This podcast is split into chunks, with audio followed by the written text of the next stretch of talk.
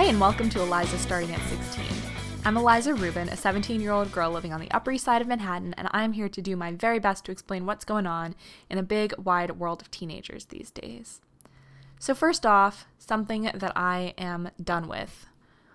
And when I say done with, I kind of mean I was never really into it, but I'm particularly just not caring anymore, and that's all things social media that people feel self-conscious about. So I don't really care anymore how many likes I get on photos on Facebook or on Instagram. I don't care how many followers I have. I don't care how many Snapchat friends I have. And there was a point in my life where I was like, mainly when I was like fourteen, and I would stress out like how many how many likes is my profile picture gonna get? How many likes is any photo I post gonna get? Like I, I gotta post it at the right time so that everyone will like it. And lately I've just kind of been like, eh, whatever. And maybe that comes from having so many other things to worry about, like college, or maybe that comes from being like, well, there's nobody older than me in the school, so who am I trying to impress anymore? I have no idea what it is, but lately it's just like, oh, it's such a hassle to worry about it, and it means nothing. Like, if it means random people who maybe stalk me on Facebook will think I'm cool if I have like two billion likes on my photo, not worth it to me. I don't really care. So that's just something I've noticed, especially because Nick, the ex, just got a Facebook. He had been off the grid, but he got one because he realized, like, it's harder to be invited to parties if you don't have a Facebook, so shout out to him for getting a new one. And he was like, oh my god, like, I gotta have all these friends and blah, blah, blah, because, like, once you get a new Facebook, that's something you worry about, not to try to, like, expose him or whatever, but, uh, you know, I, I just don't, I don't care about that anymore, and, like, seeing that it's so freaking annoying sometimes to be like constantly checking, not annoying for me to witness, like annoying to the actual person who's having to check it, like how many likes do I get, how many friends do I have, blah, blah, blah, blah. Like it's just so frustrating when you don't get how many you want. So I don't really care. I could have like twenty friends on Facebook or I could have like two thousand. Yeah, whatever. It doesn't matter to me. But on the topic of social media, something that I've noticed, so I don't know what category this fits in, is, and something I'm guilty of, is, okay, well, some context. On Snapchat, you have a Snapchat story, and what that is is something you post, like a photo or a video that all of your friends can see. So you don't send it specifically to one friend like normal Snapchats. You post it so that anybody who is on your friends list on Snapchat can just watch your thing and see what you're up to. So it'll be like, oh, I'm at a party, here's a video, or I'm in some beautiful vacation place, here's a photo, and it's basically like, I want everyone I'm friends with on Facebook, sorry, on Snapchat to see this.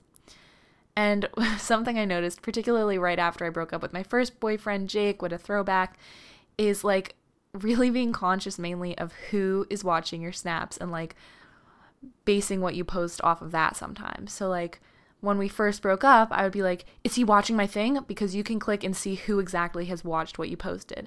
So like, oh, I just broke up with Jake. Like, let me see if he just watched the story. Let me see if he sees that I'm having fun with my friends. Or like, ooh, well, I'm at a party and I want this person to be jealous that I'm at this party, so I'll post it. Or I don't want them to know. And like, if you're doing something secretive, like if you're at a party that not everyone was invited to, sometimes we'll all be like, okay, no posting this on your Snap story because we don't want anyone to know that they weren't invited. And it's something that like I don't really think about that much, but I'm realizing like it's a very common thing that maybe some people don't know about is just like monitoring your social life sometimes based off of what you post and who watches what you post. And you can see if somebody screenshotted something you posted on your story, you can download it. A lot of things are kind of happening in something that seems as simple as posting it onto your Snapchat story. Because really when you post it, you're saying like, I want everyone to see this. So something people will do is like post a picture of themselves looking really hot, like, ooh, I just got a new haircut, like, I look great, which I'm honestly so for, like, yes, post your selfie, show everyone how great you look, but also stuff like, here I am hanging out with this new boy and check it out, X, and then you scroll through and you're like, why haven't they watched it? Why haven't they watched it yet? I'm not guilty of that because I'm still, like, really good friends with Nick, and also, like, I'm not hanging out with new boys anytime soon, but just as an example. And one other thing I noticed that I was talking to my mom about, and she was like, you've got to mention that on the podcast. And I was like, all right, Mom, I'll mention it on the podcast.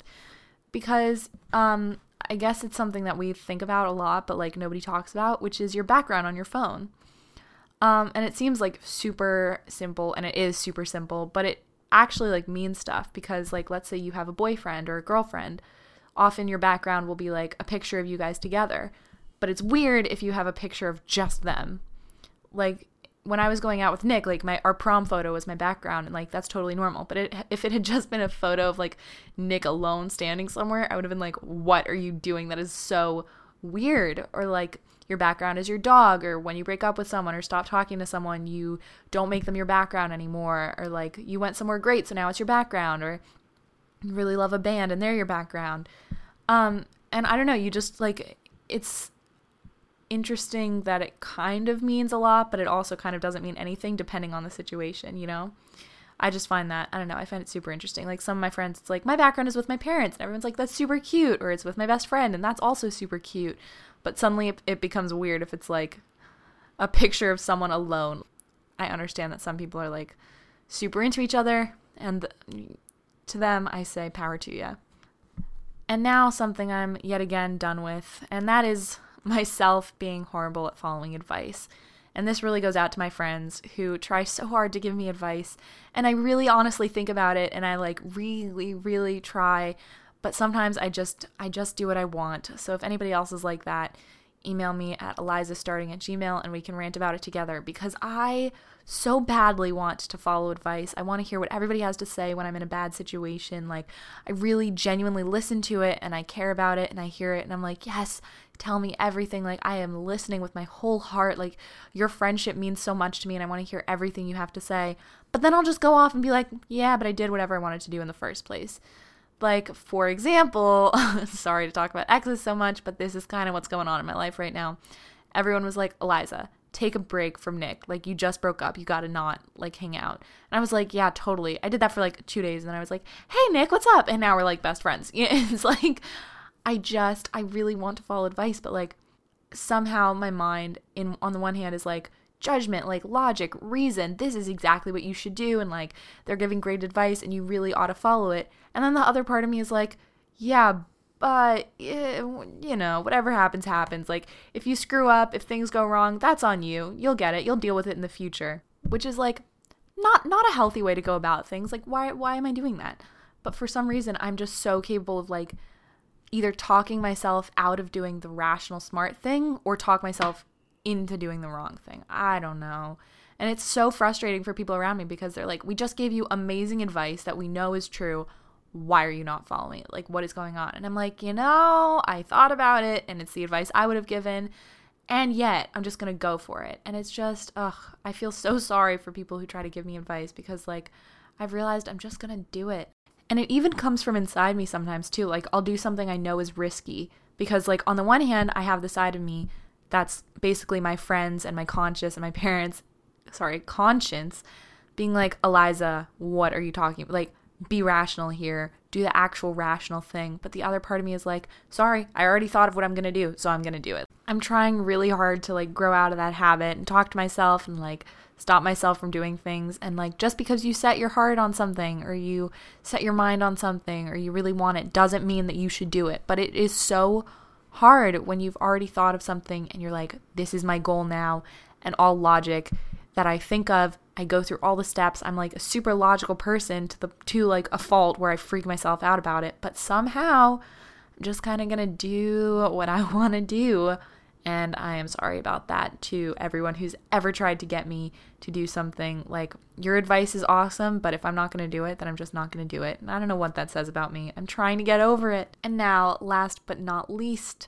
a question for you, which is, should I dress up my dog for Halloween? And if the answer is yes, what should I dress him up as? And if you want to see pictures of said dog, you can look at my Instagram, which is Eliza Starting. And speaking of which, um, if you have any questions for me or any teenagers, I will do my best to answer them. Or if you just want to, you know, hang out on the interwebs with me, you can email me at elizastarting at gmail dot com. And if you want to check out my pictures of my life, you can look at elizastarting at gmail dot com. So thank you so much for listening, and come back in a week, because who knows what we'll be into by then. Oh, and wait, turns out I'm not done, because if you have any advice on how to become less, I don't know what to call it, stubborn or bad at following advice, because also I'm a real people pleaser, so it's really hard for me when I'm like, oh my god, I didn't follow your advice, I feel like a terrible person, and you definitely hate me. So if anybody has any help on that area, on that front whatsoever, it would be much appreciated. So again, elizastarting at gmail dot com. Thank you so much. Bye.